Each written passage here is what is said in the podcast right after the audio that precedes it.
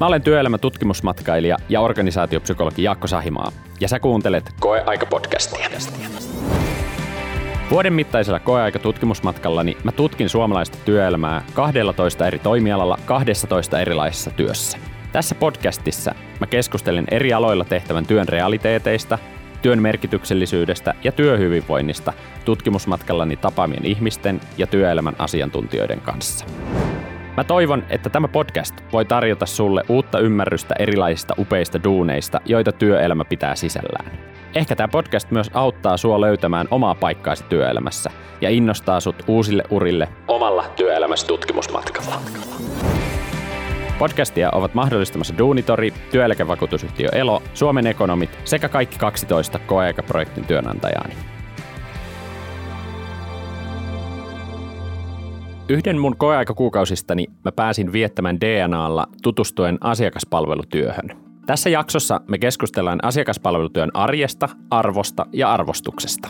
Lisäksi me puhutaan hyvien työolojen sekä sujuvan ja mutkattoman työarjen merkityksestä työhyvinvoinnille ja tehokkaalle työn tekemiselle. Niin asiakaspalvelutyössä kuin laajemminkin.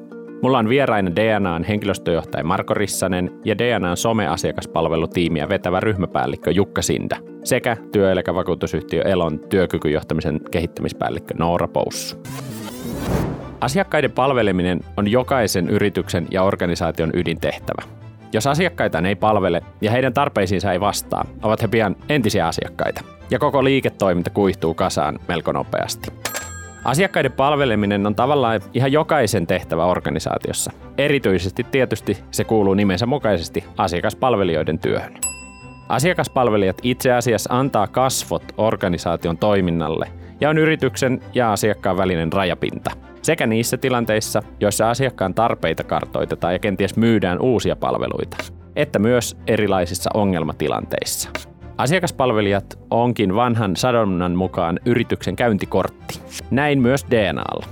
DNA tarjoaa meille monille arjen mutkattomuutta tukevia välttämättömiä palveluita yhteydenpitoon, viihtymiseen ja työntekoon. Mutta mitä tapahtuisi, jos DNA ja DNAn asiakaspalvelijat yhtäkkiä katoaisivat maailmasta? DNAn henkilöstöjohtaja Marko Rissanen ja ryhmäpäällikkö Jukka Sidda. No äkkiä voisi sanoa, että aika monelta podcastista katsoisi kuuntelijat, kun ei olisi verkkoja, minkä oli kuunnella. Että jos DNAlta lähtisi ihmiset pois ja muiltakin operaattoreilta, niin homma loppuisi aika lyhyen. Eikä meillä olisi liiketoimintaakaan. Ei. Vaikutus olisi niin kuin suoraan yritykseen, mutta myös tietenkin asiakkaisiin välittömästi. Ja yhteiskuntaan. Vasta siinä tapauksessa, kun puhelin mykistyy tai nettiliittymä kotona tai työpaikalla ei enää toimi, havahtuu ymmärtämään, miten iso vaikutus teleoperaattoreilla on meidän yhteiskuntamme toimintakyvylle. Aika pitkältihän kaikki meidän yhteydenpito ja yhteistyö ihmisten kesken, niin töissä kuin vapaa-ajallakin, tapahtuu nykyisin verkon tai puhelinlinjojen yli. Joo, joo, kyllä just näin. Ja sitten asioidaan erilaisten yritysten kanssa, erilaisten tahojen kanssa, niin operaattorit on siinäkin välissä ja me ollaan vapaa-ajalla, tehdään asioita, mitkä liittyy siihen. Usein operaattorit on siinäkin jotenkin välissä tai tietoliikenneyhteydet. Että kyllä tämä on aika tällainen moninainen. Monet DNA-laiset puhuivat mulle koeaikakuukauteni aikana erittäin positiivisen sävyyn omasta työarjestaan, sen mutkattomuudesta, joustavuudesta ja sujuvuudesta. Lisäksi puheissa korostui myös mahdollisuudet vaikuttaa omaan työhönsä – Miksi tällaiset asiat korostuvat DNA-laisten puheissa? No varmaan se iso asia, että me uskotaan siihen, että me menestytään ihmisten kautta ja mitä paremmin DNA-laiset voi, niin sitä paremmin business menestyy. Hyvin simppeli ajatusmaailma taustalla ja me on pyritty rakentaa jo vuosia kulttuuria, jossa korostuu niin kuin ne perusasiat pitää olla vahvat, eli ihmislähtöinen johtaminen, huomioidaan yksilöiden odotukset, tarpeet, avoin jatkuva vuorovaikutus henkilöstön kanssa, eli kuunnellaan, se osaaminen on DNA-laisilla. Ja varmaan sitten kolmas perusasia on semmoinen työnteon joustavuus. Mikä meille kaikille tärkeää on, niin me miten hyvin me pystytään työ ja vapaa-aika yhdistää toisiinsa. Eli nämä on semmoisia niin peruselementtejä, mutta ajatus on siinä, mitä alkuun sanoin, että me uskotaan ihmisten kautta menestymiseen. Sä katot Jukka DNAta tästä asiakaspalvelu organisaation näkökulmasta. Hmm. Minkälaista se työarki ihmisillä siellä asiakaspalvelun äärellä on?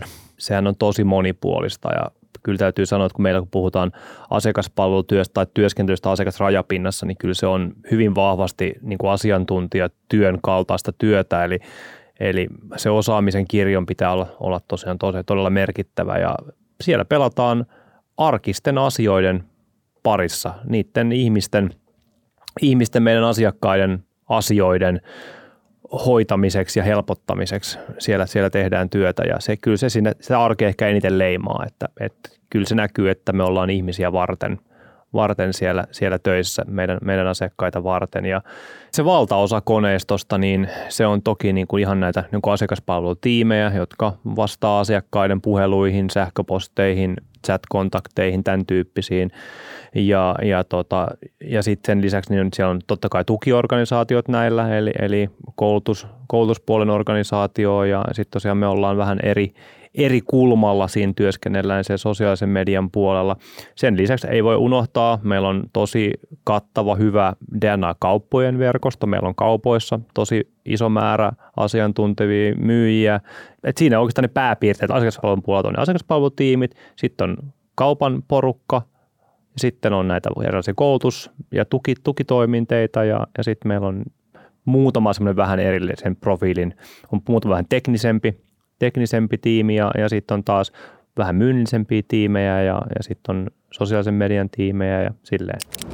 Mutta itseni pääsi yllättämään vaadittu osaamisen ja asiantuntijuuden määrä asiakaspalvelutyössä.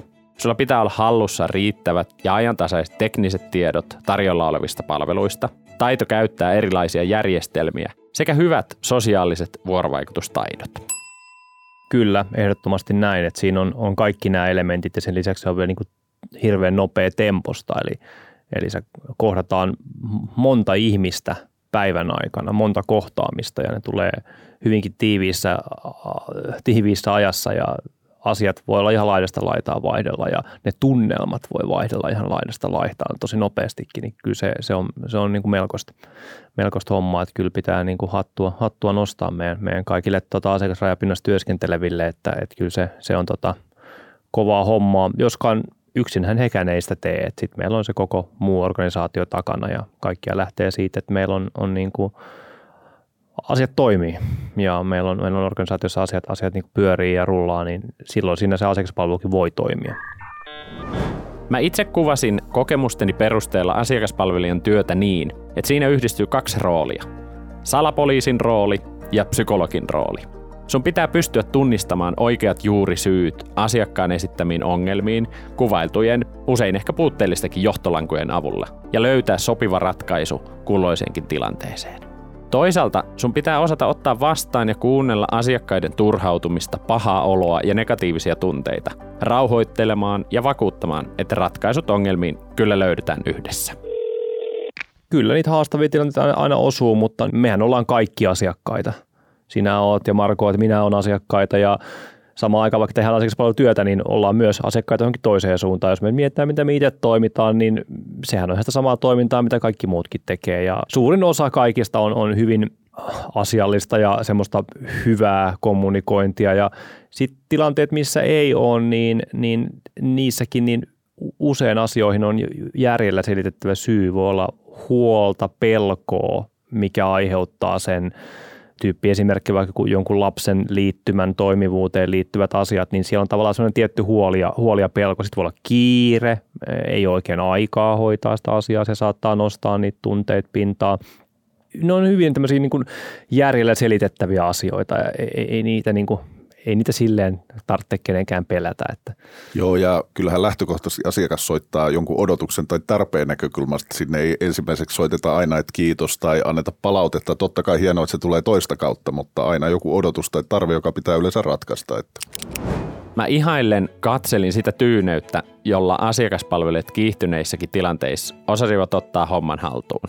Kuunnella, luoda tunteen siitä, että asiakas ja hänen ongelmansa ollaan otettu vakavasti ja siitä ollaan kiinnostuneita, ja että ongelmaa lähdetään yhdessä ratkaisemaan. Toisaalta tällaisessa asiakaspalveluroolissa työskentely voi olla myös rankkaa ja kuormittavaa. Millaisia kuormitus- ja voimavaratekijöitä asiakaspalvelutyöhön liittyy? Työeläkevakuutusyhtiö Elon työkykyjohtamisen kehittämispäällikkö Noora Poussu. No voimavaratekijöiden puolella asiakaspalvelutyössä on varmasti tärkeimpänä se ihmisten kohtaaminen. Että sellaiset ihmiset, jotka hakeutuu asiakaspalvelualalle, niin saa voimaa ja energiaa siitä, että saa asioida ihmisten kanssa ja saa auttaa heitä. Se on varmasti tosi merkityksellistä se kaikille meille se kokemus siitä, että me ollaan autettu ja tehty jotain jonkun toisen ihmisen eteen. Ja mä itse pitäisin tätä merkittävimpänä voimavaratekijänä tämmöisessä asiakaspalvelutyössä. Ja toki nykyään asiakaspalvelutyö on tosi vaihtelevaa. Eli ennen on saattanut olla ehkä yksi kanava, jonka kautta palvellaan. Että ihan joskus aikaisemmin historiassa oli varmaan joku tiski, jolla oltiin seisomassa ja otettiin asiakas kerrallaan vastaan.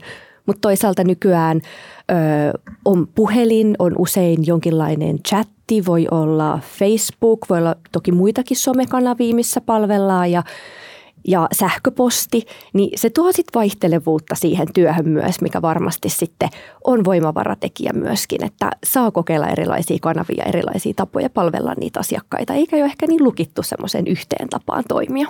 Kuormitustekijöiden puolella varmaan voisi vähän paradoksaalisesti sanoa, että ehkä se on taas ne ihmiset, vaikka se on myös voimavaratekijä, mutta me tiedetään, että asiakaspalvelussa tilanteet voi olla ennalta arvaamattomia. Reklamaatiotilanteet on aina kuormittavia ja ikäviä ja tietyllä lailla semmoinen hallinnan tunne voi olla vähän alhaisempi asiakaspalvelutyössä, koska varsinkin jos on puhelimessa, niin, niin niitä puheluita tulee sisään silloin kun tulee ja, ja usein niitä on jonossa ja asiakaspalvelija saattaa myös nähdä, että a, että mulla on vielä viisi jonossa tämän puhelun jälkeen. Eli siinä voi tulla sitä paineen tuntua siitä, että mun pitää äkkiä nyt hoitaa tämä asia ja ottaa seuraavaa asiakasta niin sanotusti putkesta sisään. Mutta että toki nämä vielä korostaneet reklamaatiotilanteet ja semmoiset ehkä niin kuin hankalat ja kurjat asiakastilanteet, niin ne, ne kuormittaa kyllä totta kai. Että sitten voi joutua kuuntelemaan kaikenlaista ö, toisen ihmisen pahaa oloa, mikä ei välttämättä liity edes tähän itse palveluun lainkaan.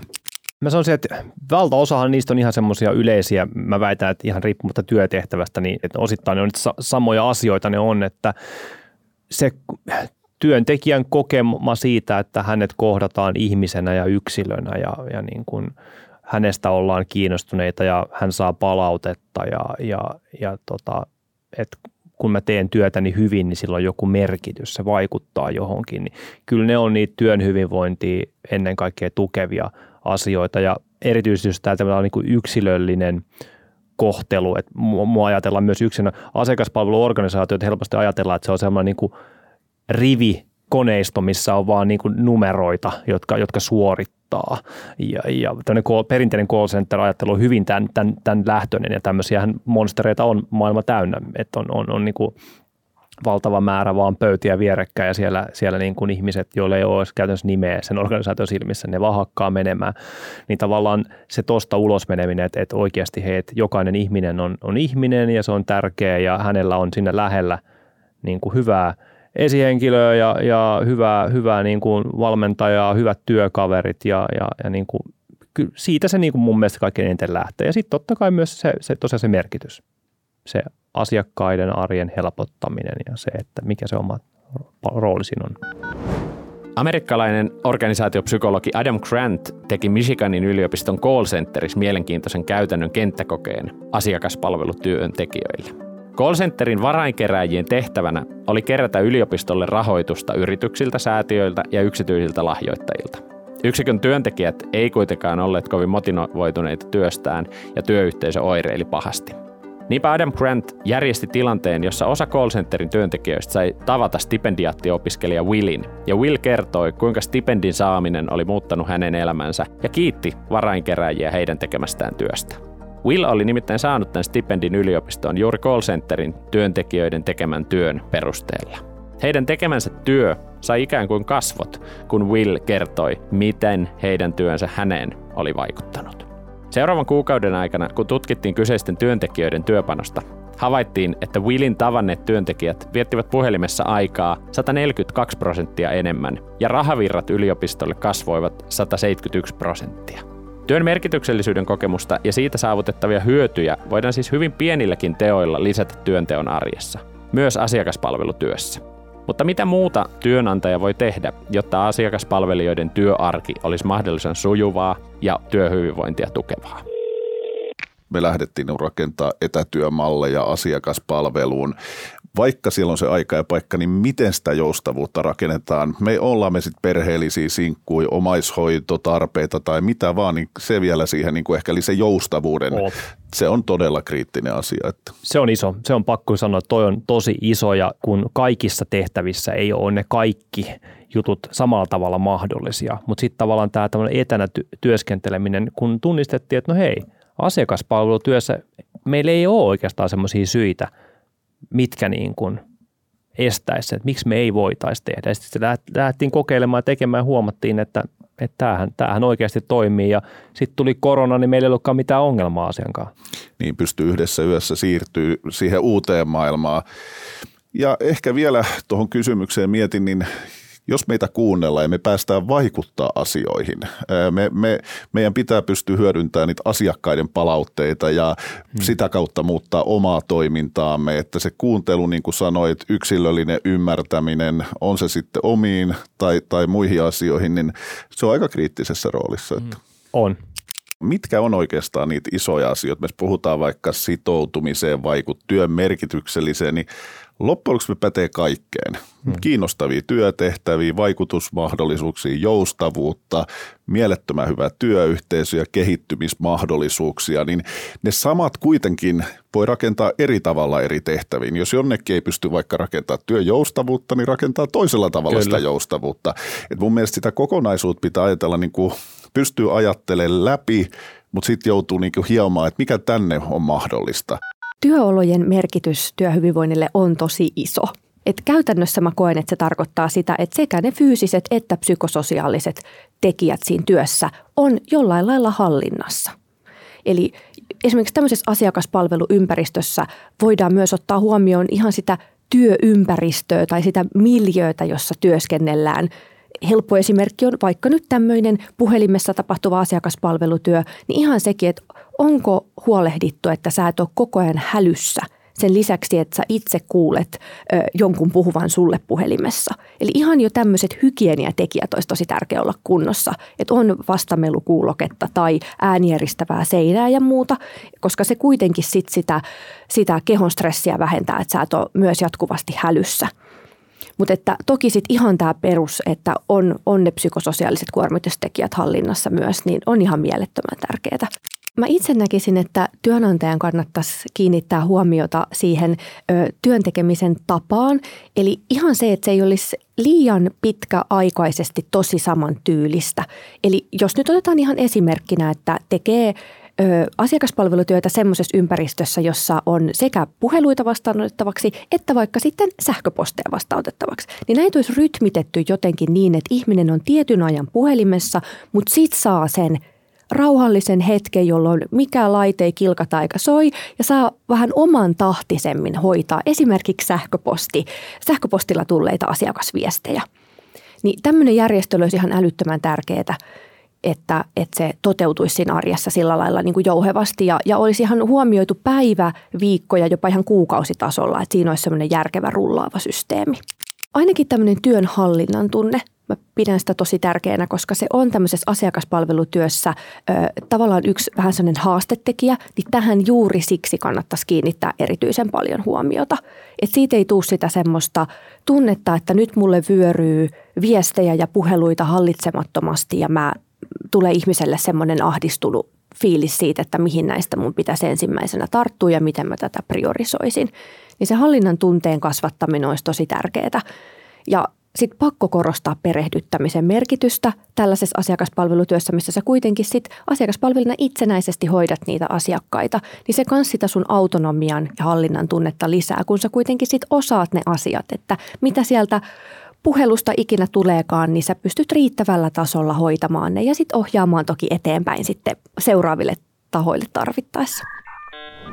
Entä millä tavalla yksilö itse voi omaa hyvinvointia varmistaa asiakaspalvelutyössä? mä itse suosittaisin, että ö, tauotus olisi riittävää. Eli jo ihan se, että, että poistuu välillä siitä asiakaspalvelutilanteesta, on hetken aikaa ihan itsekseen omien ajatusten kanssa. Ö, jos sitä esimerkiksi tekee ihan istuen, niin liikkuisi siinä välillä. aivan ideaalitilanteessa, jos voisi vaikka käydä ulkona pyörähtämässä vaikka viisi tai kymmenenkin minuuttia, niin se jo palauttaa siitä, että kun oot intensiivisesti joko siinä ehkä ruudulla tai kasvotusten koko ajan jonkun kanssa tai siellä puhelimen päässä on joku. Eli tavallaan se, että semmoinen mikrotaukojen pitäminen olisi mahdollistettu, eli, eli ei vaan tavallaan tämmöiset lakisääteiset tauot, että X tunnin välein saat pitää vaikka 15 minuuttia, että, että pystyisi pitää semmoisia omia mikrotaukoja välissä ja sitten niillä tauoilla keskittyy johonkin aivan muuhun. Et ei esimerkiksi kaivaisi heti vaikka omaa kännykkää ja katsoisi, että mitä viestejä on tullut, vaan, vaan että irtautuisi siitä asiakaspalvelutilanteesta kokonaan.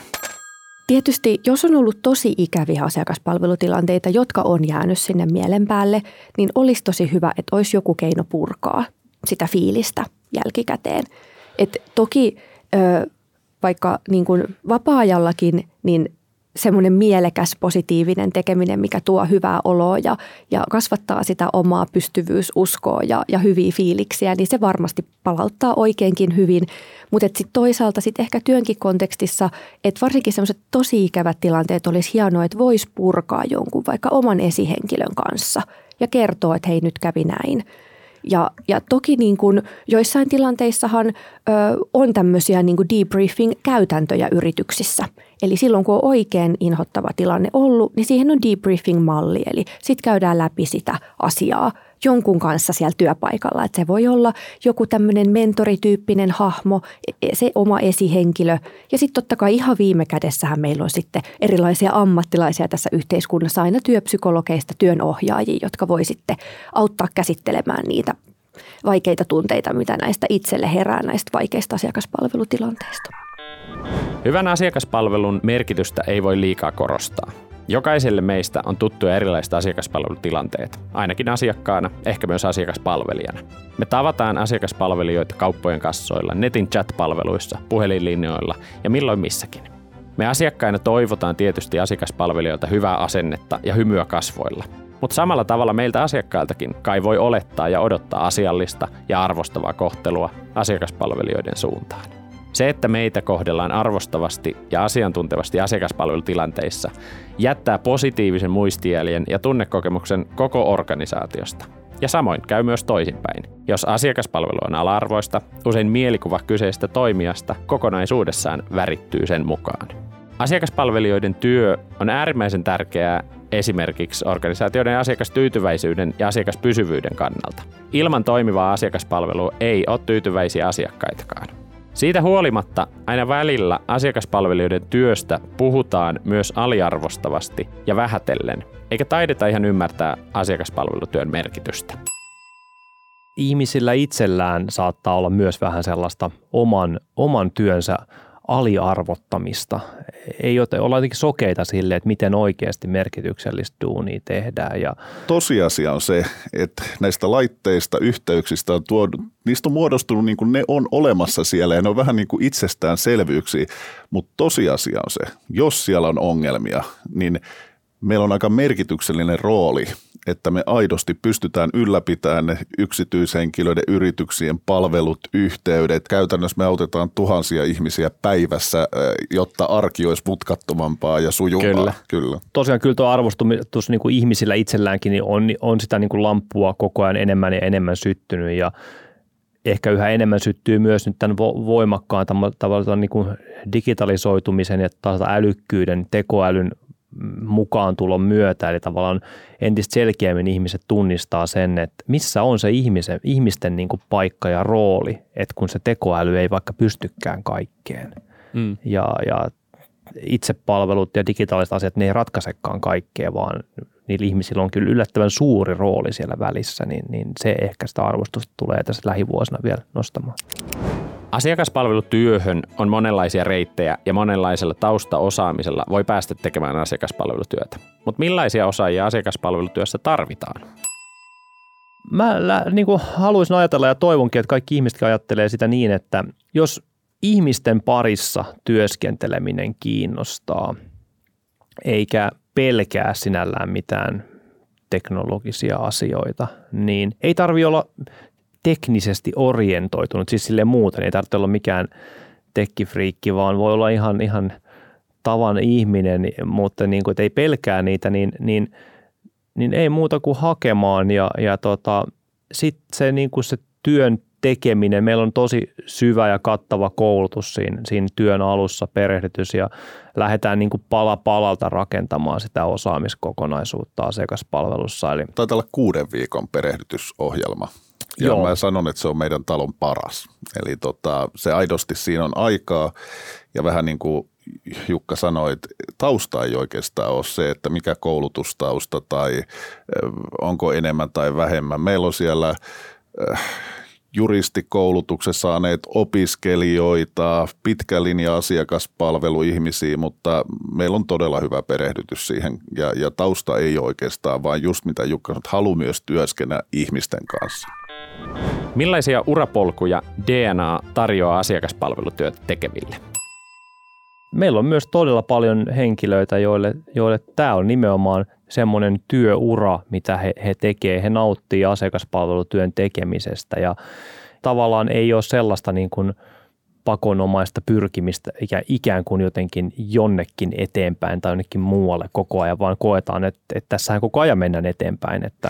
Mutta kyllähän meille on upea tilanne, jos asiakaspalvelusta taas haluaa kehittyä ja siirtyy meidän organisaation muihin tehtäviin. Sehän on niin kuin iso mahdollisuus aina, mutta mä laskin just tuossa, joka kolmas DNA-alainen on asiakaspalvelutehtävissä suoraan. Se on aika paljon ja siinä näkyy se kriittisyys myös.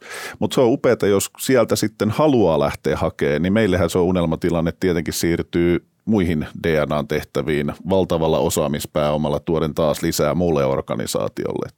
Joo, ja tätähän, tätähän niin kuin oikeasti meillä tapahtuu. Joo. Ja, ja tota, se on kyllä ilo huomata, että niitä tuttuja naamoja, mitä on ehkä joskus, joskus oppinut tuntemaan ensin siellä niin kuin tavallaan asiakaspalvelun puolella, niin sitten näitä samoja naamoja kohtaa niin kuin tosi erilaisissa tehtävissä muualla, muualla DNAlla ja se on niin kuin hienoa. Itsekin kuulin kuukauteni aikana tällaisia kasvutarinoita DNA sisällä, sekä syväosaajaksi asiakaspalvelutyössä tai kasvamisesta muihin tehtäviin DNAlla. Kokemus aikaansaamisesta, eteenpäin menemisestä, kehittymisestä ja kasvusta on varmasti jokaiselle meille työssämme tärkeää. Ja tätä kehitystä on mahdollista saavuttaa sekä työtehtävien sisällä että työtehtäviä vaihtamalla aina aikaa ajoin. Vielä loppuun henkilökohtainen kysymys siitä, mikä teille tekee DNAlla työskentelystä merkityksellistä ja sujuvaa?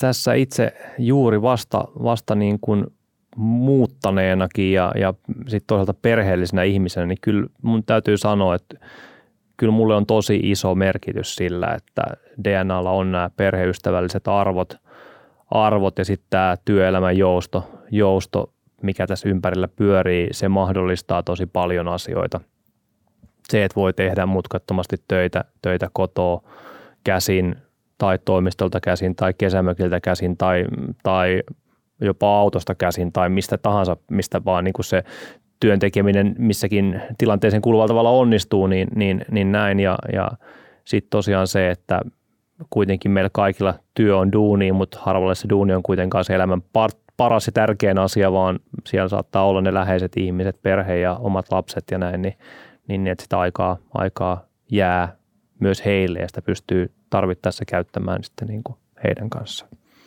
Joo, ja ehkä mä hyödynnän tilaisuuden siihen, että me ollaan nyt osana koronajan oppeja, niin pohdittiin paljon sitä, että mitä tämä tulevaisuus, mitä me halutaan olla, niin alkuun kaikki mietti, no mitä työvälineitä kotiin ja paljonko nyt etätyötä saa tehdä. Ja me todettiin, että loppujen lopuksi me halutaan niin kuin tehdä ehkä jotain isompaa.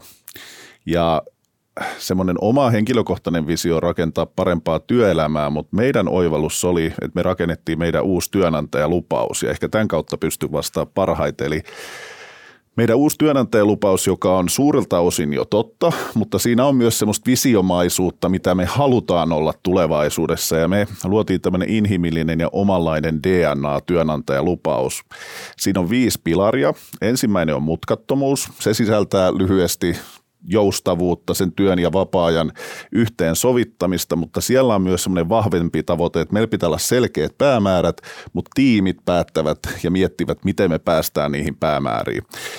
Toinen osa on omanlaisuus. Meille on hirveän tärkeää, että saa olla omanlainen, oma itsensä työpaikalla, mutta sitten siihen liittyy myös tämä diversiteetti, monimuotoisuus, että miten me palvellaan asiakkaita, jos me emme itse ole monimuotoisia. Kolmas pilari on perheystävällisyys ja se, se on meillä vahvuus. Eli, ja meille perheystävällisyys ei tarkoita lapsiperheitä, vaan jokaisella meillä on perhe, se voi olla erilainen. Jollekin se serkku on läheisempi kuin sisko, mutta semmoinen joustavuus, erilaisten elämäntilanteiden huomioiminen on ihan kriittisen tärkeä asia. Sinne se joustavuus on aidosti sielläkin sisällä, ei pelkästään se mutkattomuuden kokonaisuudessa. Neljäs on jatkuva kehittyminen, eli miten me voidaan oppia, kehittyä, jopa että meillä on mahdollisuus tarjota Telenor-perheessä eri maissa työtehtäviä. Ja vitoskohta on merkityksellisyys, työn merkityksellisyys ja me yhdessä tehdään merkityksellisiä asioita ja se on aika iso asia. Ja siellä on myös meidän arvot vahvasti taustalla. Eli mikä se pihvi tässä, niin se on se, että jokaisella on oikeus nostaa käsi pystyyn ja jopa velvollisuus, jos tämä lupaus ei toteudu. Ja meidän tehtävä on sitten yhdessä ratkaista ne. Eli mä pidän sitä aika isona ja se pitää näkyä konkretiassa. Suurimmalta osa se toteutuu, mutta siellä on myös kehittymisen varaa. Ja mun mielestä siinä on ne syyt, että se on se maailma, mitä me tarjotaan ja halutaan tarjota ja luvata. Se ei ole vain korulause, vaan että se pitää näkyä arjessa. Ja sitten se meidän ehkä aina kiteytän tämän koko kulttuurisen vapausvastuu, luottamus, se näkyy joka paikassa. Kiitos DNAn osaajat, että mahdollistatte meille yhteyden pitämisen ympärillä oleviin ihmisiin niin töissä kuin vapaa-ajallakin. Ja kiitos kaikki asiakaspalvelijat, että ratkaisette meidän arkisia pulmatilanteita ja teette meidän arjestamme mutkattomampaa.